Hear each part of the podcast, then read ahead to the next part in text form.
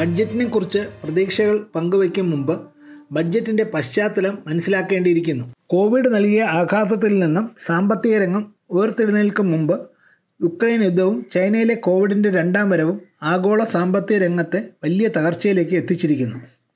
Recession അഥവാ മാന്ദ്യത്തിനെക്കുറിച്ചുള്ള വാർത്തകളാണ് എന്നും കാണുന്നത്. വിലക്കയറ്റവും തൊഴിലില്ലായ്മയും രൂക്ഷമാണ്. ആഗോളതലത്തിൽ ഗോതമ്പ് ഏറ്റവും കൂടുതൽ കയറ്റുമതി ചെയ്യുന്ന റഷ്യയിൽ നിന്നും ഉക്രൈനിൽ നിന്നും കയറ്റുമതി നടക്കുന്നില്ല. അതുകൊണ്ട് ഗോതമ്പിന്റെ വില ലോകമങ്ങ് വിരട്ടിയായി. അതിനോടൊപ്പം മറ്റു ധാന്യങ്ങളുടെ വിലയും കൂടി. അതുപോലെ റഷ്യയിൽ നിന്നുള്ള ഗ്യാസും ക്രൂഡ് ഓയിലും കയറ്റുമതി നിലച്ചു. അതിനോടൊപ്പം ലോകവിപണിയിൽ കയറ്റുമതിയുടെ ഇരുപത് ശതമാനം കൈയാളുന്ന ചൈനയിൽ ലോക്ക്ഡൗൺ ഉണ്ടായി. അത് കാരണം മറ്റ് അസംസ്കൃത സാധനങ്ങളുടെ വിലയും കൂടി. വികസിത രാജ്യങ്ങൾ ലോക്ക്ഡൗൺ കാലത്ത് ജനങ്ങൾക്ക് പണം നൽകി പലിശ കുറച്ചു അവരുടെ പ്രയാസങ്ങൾ മാറ്റാനുള്ള നടപടികളെടുത്തു പക്ഷേ ലോക്ക്ഡൗൺ കഴിഞ്ഞപ്പോൾ പല കാരണങ്ങൾ കൊണ്ട് സാധനങ്ങളുടെ ലഭ്യത കുറഞ്ഞു. വിലക്കയറ്റം ഉണ്ടായി. അത് തടയാൻ പലിശ നിരക്ക് കൂട്ടി. കോർപ്പറേറ്റ് ലാഭം കുറഞ്ഞു. അവർ ജോലിക്കാരെ പറഞ്ഞു വിട്ടു. അങ്ങനെ തൊഴിലില്ലായ്മ ഓരോ മാസം കഴിയുന്തോറും കൂടിക്കൂടി വന്നു. ഏകദേശം ഇതൊക്കെ തന്നെ ഇന്ത്യയിലെയും സ്ഥിതി. പക്ഷേ റഷ്യയുമായുള്ള അടുപ്പം കുറഞ്ഞ വിലയ്ക്ക് ക്രൂഡ് ഓയിൽ ഇന്ത്യയ്ക്ക് ലഭിക്കാൻ കാരണമായി. കോവിഡ് കഴിഞ്ഞു. പലിശ നിരക്ക് കൂടി. വിലക്കയറ്റം രൂക്ഷമാണ്.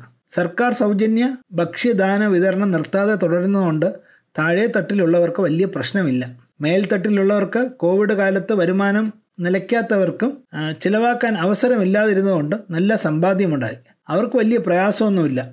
അവർ ആ സമ്പാദ്യം ഉപയോഗിച്ച് ആഡംബര വാഹനങ്ങൾ വാങ്ങുന്നു യാത്രകൾ പോകുന്നു. മറ്റ് അവർ അവരാണ് ഏറ്റവും കൂടുതൽ ഇപ്പോൾ ചിലവ് ചെയ്യുന്നത് പണം. മധ്യവർഗത്തിന്റെ സാമ്പത്തിക ശേഷി കുറഞ്ഞു. കോവിഡ് കഴിഞ്ഞ് സർക്കാർ സ്കൂളുകളിൽ പുതുതായി ചേർക്കുന്ന കുട്ടികളുടെ എണ്ണം ഭയങ്കരമായിട്ട് കൂടി. വലിയ ഫീസ് കൊടുത്ത് സ്വകാര്യ സ്കൂളിൽ പഠിപ്പിക്കാനുള്ള സാമ്പത്തിക ശേഷി കുറഞ്ഞതുകൊണ്ടാവാം ഇത്. ചെറുകിട കാറുകളുടെ വിൽപ്പനയിൽ ഏകദേശം അമ്പത് ശതമാനം കുറവ് വന്നു. മൊത്തം കാറുകളുടെ വിൽപ്പന കൂടുതലാണെങ്കിലും സാധാരണക്കാർ മധ്യവർഗം വാങ്ങുന്ന വാഹനങ്ങളുടെ വിൽപ്പനയിൽ കുറവ് വന്നു. അതുപോലെ തന്നെ ഇരുചക്ര വാഹനങ്ങളുടെ വിൽപ്പനയും മന്ദഗതിയിലാണ്.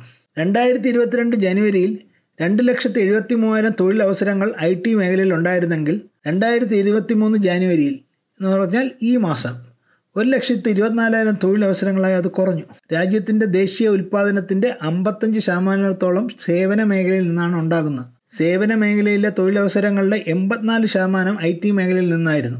ഐ ടി മേഖലയിലെ തൊഴിൽ അവസരങ്ങളിൽ ഇടിവ് രാജ്യത്തിന്റെ ദേശീയ ഉൽപ്പാദനത്തെ നല്ല രീതിയിൽ ബാധിക്കാൻ സാധ്യതയുണ്ട്. സർക്കാർ നിർമ്മാണ മേഖലയിൽ തൊഴിലവസരങ്ങൾ സൃഷ്ടിക്കാൻ വേണ്ടി പെർഫോമൻസ് ലിങ്ക്ഡ് ഇൻസെന്റീവ് അഥവാ പി എൽ ഐ സ്കീമിൽ പതിനായിരക്കണക്കിന് കോടി രൂപയാണ് പൊതു വ്യവസായങ്ങൾക്ക് ഇപ്പോൾ നൽകുന്നത്. പക്ഷേ ആ വ്യവസായങ്ങൾ കെട്ടിപ്പടുത്ത് അവർ ആൾക്കാരെ ജോലിക്കെടുത്ത് പ്രവർത്തനം ആരംഭിക്കാൻ കുറച്ച് ഒന്നോ രണ്ടോ മൂന്നോ വർഷങ്ങളുടെ ആവശ്യം ഉണ്ടാവും. അപ്പോൾ അതിന്റെ ഫലം ഉടനെ ഉണ്ടാവില്ല.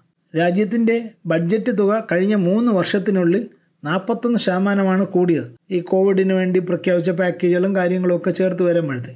രണ്ടായിരത്തി ഇരുപതിൽ ഇരുപത്തെട്ട് ലക്ഷം കോടി രൂപ ആയിരുന്ന ബഡ്ജറ്റ് തുക രണ്ടായിരത്തി ഇരുപത്തി മൂന്നിലാകുമ്പോൾ മുപ്പത്തൊമ്പത് ലക്ഷം കോടി രൂപയായി. പക്ഷേ നികുതി വരുമാനം ഇതേ കാലയളവിൽ പന്ത്രണ്ട് ശതമാനമേ കൂടിയുള്ളൂ. ഇപ്പോൾ കുറവുള്ള തുകയിൽ അധികവും വിപണിയിൽ നിന്ന് കടമെടുത്താണ് നികത്തിയിരിക്കുന്നത്. കടമെടുത്തിരുന്ന തുക രണ്ടായിരത്തി ഇരുപതിൽ ഏഴ് ലക്ഷം കോടി രൂപയായിരുന്നെങ്കിൽ ഇപ്പോഴത് പതിനാല് ലക്ഷം കോടി രൂപയായി. ചൈനയിൽ കോവിഡ് കുറഞ്ഞു തുടങ്ങി. വിലക്കയറ്റം ഒന്ന് അമർന്നിട്ടുണ്ട്. അതുകൊണ്ട് തന്നെ പലിശ നിരക്ക് കുറയാനുള്ള സാധ്യതയുണ്ട്. യുദ്ധം കൂടി അവസാനിച്ചാൽ ലോക സാമ്പത്തിക നില മെച്ചപ്പെടും. പക്ഷേ തൊഴിലവസരങ്ങൾ പുതിയതായിട്ട് സൃഷ്ടിക്കണമെങ്കിൽ വീണ്ടും അത് ഉപയോഗം കൂടണം. അതിനനുസരിച്ച് ഉൽപ്പാദനത്തിലും അല്ലെ കപ്പാസിറ്റി പുതിയതായിട്ട് കൂട്ടേണ്ടി വരും. അപ്പോൾ അതിനു വേണ്ടി ഉള്ള സമയപരിധികൾ കുറച്ച് നീണ്ടതാണ്. അതുകൊണ്ട് പെട്ടെന്നൊരു പൊതുവെ പലിശ നിരക്ക് കുറഞ്ഞാലും ഒരു വളർച്ചാ നിരക്ക് കൂടാനുള്ള പെട്ടെന്നുള്ള സംവിധാനങ്ങളൊന്നും ആയിട്ടില്ല.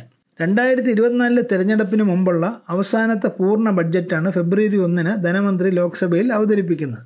പുതിയ തൊഴിലവസരങ്ങൾ സൃഷ്ടിക്കുന്നതിന് ബഡ്ജറ്റിൽ ഊന്നൽ നൽകുമെന്നാണ് പ്രതീക്ഷിക്കുന്നത്. അതുപോലെ മധ്യവർഗത്തിന്റെ കയ്യിൽ കൂടുതൽ പണം എത്തിക്കാൻ നികുതി ഇളവുകൾ പ്രഖ്യാപിക്കാനും സാധ്യതയുണ്ട്. കാര്യം ബി ജെ പിയെ പണ്ട് കാലങ്ങളിൽ ഏറ്റവും കൂടുതൽ സപ്പോർട്ട് കൊടുത്തിരുന്നത് മധ്യവർഗമാണ്. പക്ഷേ ഇപ്പോൾ കഴിഞ്ഞ കുറച്ച് വർഷങ്ങളായിട്ട് അവർക്ക് ഭയങ്കരമായിട്ടുള്ള സാമ്പത്തിക പ്രശ്നങ്ങളുണ്ട്. അപ്പോൾ അതിന് സർക്കാർ തിരിഞ്ഞു നോക്കിയിട്ടില്ല എന്നുള്ള പരാതിയും ഒരുപാട് സ്ഥലത്ത് നിന്ന് ഉയർന്നു വരുന്നുണ്ട്. അതുകൊണ്ട് അതിനുള്ള അവരുടെ കയ്യിൽ കൂടുതൽ പണം എത്തിക്കാനുള്ള ചില നിർദ്ദേശങ്ങൾ ബഡ്ജറ്റിൽ ഉണ്ടാകാനുള്ള സാധ്യതയുണ്ട്.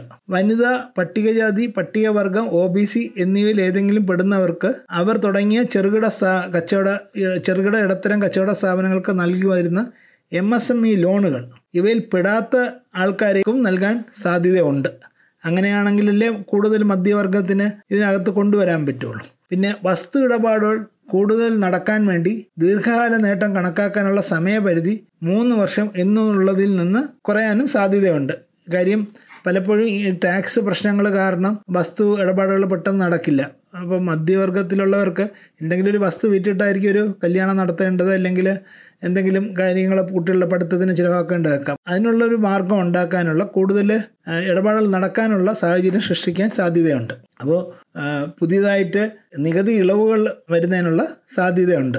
ആ ഇതൊക്കെയാണ് ബഡ്ജറ്റിന്റെ പ്രധാന ഒരു സാധാരണ പൗരൻ എന്നുള്ള നിലയിൽ പെട്ടെന്ന് പ്രതീക്ഷിക്കാന്നുള്ള കാര്യങ്ങൾ പിന്നെ അടുത്ത വിലക്കയറ്റം കുറയണമെങ്കിൽ നമ്മളുടെ ഉൽപാദനത്തിന്റെ ചിലവ് കുറയണം. അപ്പോൾ അതിന് ഇപ്പോൾ ഒരുപാട് അസംസ്കൃത വസ്തുക്കൾ ചൈന പോലത്തുള്ള രാജ്യങ്ങളിൽ നിന്ന് വരെയാണ്. അപ്പോൾ അവിടുത്തെ കോവിഡ് നിലച്ചാൽ അവിടെ നിന്ന് ഇന്ത്യയിലോട്ടുള്ള കയറ്റുമതി കൂടും. അപ്പോൾ കുറച്ച് വില കുറയാനുള്ള അല്ലെങ്കിൽ വില പിടിച്ചു നിർത്താനുള്ള സാഹചര്യം ഉണ്ടാവും. ഇതുപോലെ റഷ്യ യുക്രൈൻ യുദ്ധം അവസാനിച്ചാലും നമുക്ക് കുറച്ചുകൂടെ കാര്യങ്ങൾ മെച്ചമാകാനുള്ള സാധ്യതയുണ്ട്. പൊതുവെ ആർ ബി ഐ ഗവർണർ ഈ ഇടയ്ക്ക് പറഞ്ഞു ഇനി പലിശ നിരക്ക് കൂടാനുള്ള സാധ്യതയില്ല കുറയാനേ സാധ്യതയുള്ളൂ എന്ന് പറഞ്ഞിട്ടുണ്ട്. അപ്പോൾ അതും കൂടി കണക്കിലെടുത്തു കഴിഞ്ഞാൽ ഈ ബഡ്ജറ്റ് കുറച്ച് ഒരു വളർച്ചയെ പ്രോത്സാഹിപ്പിക്കുന്ന ബഡ്ജറ്റ് ആകണം എന്നുള്ളതാണ് വിശ്വാസം.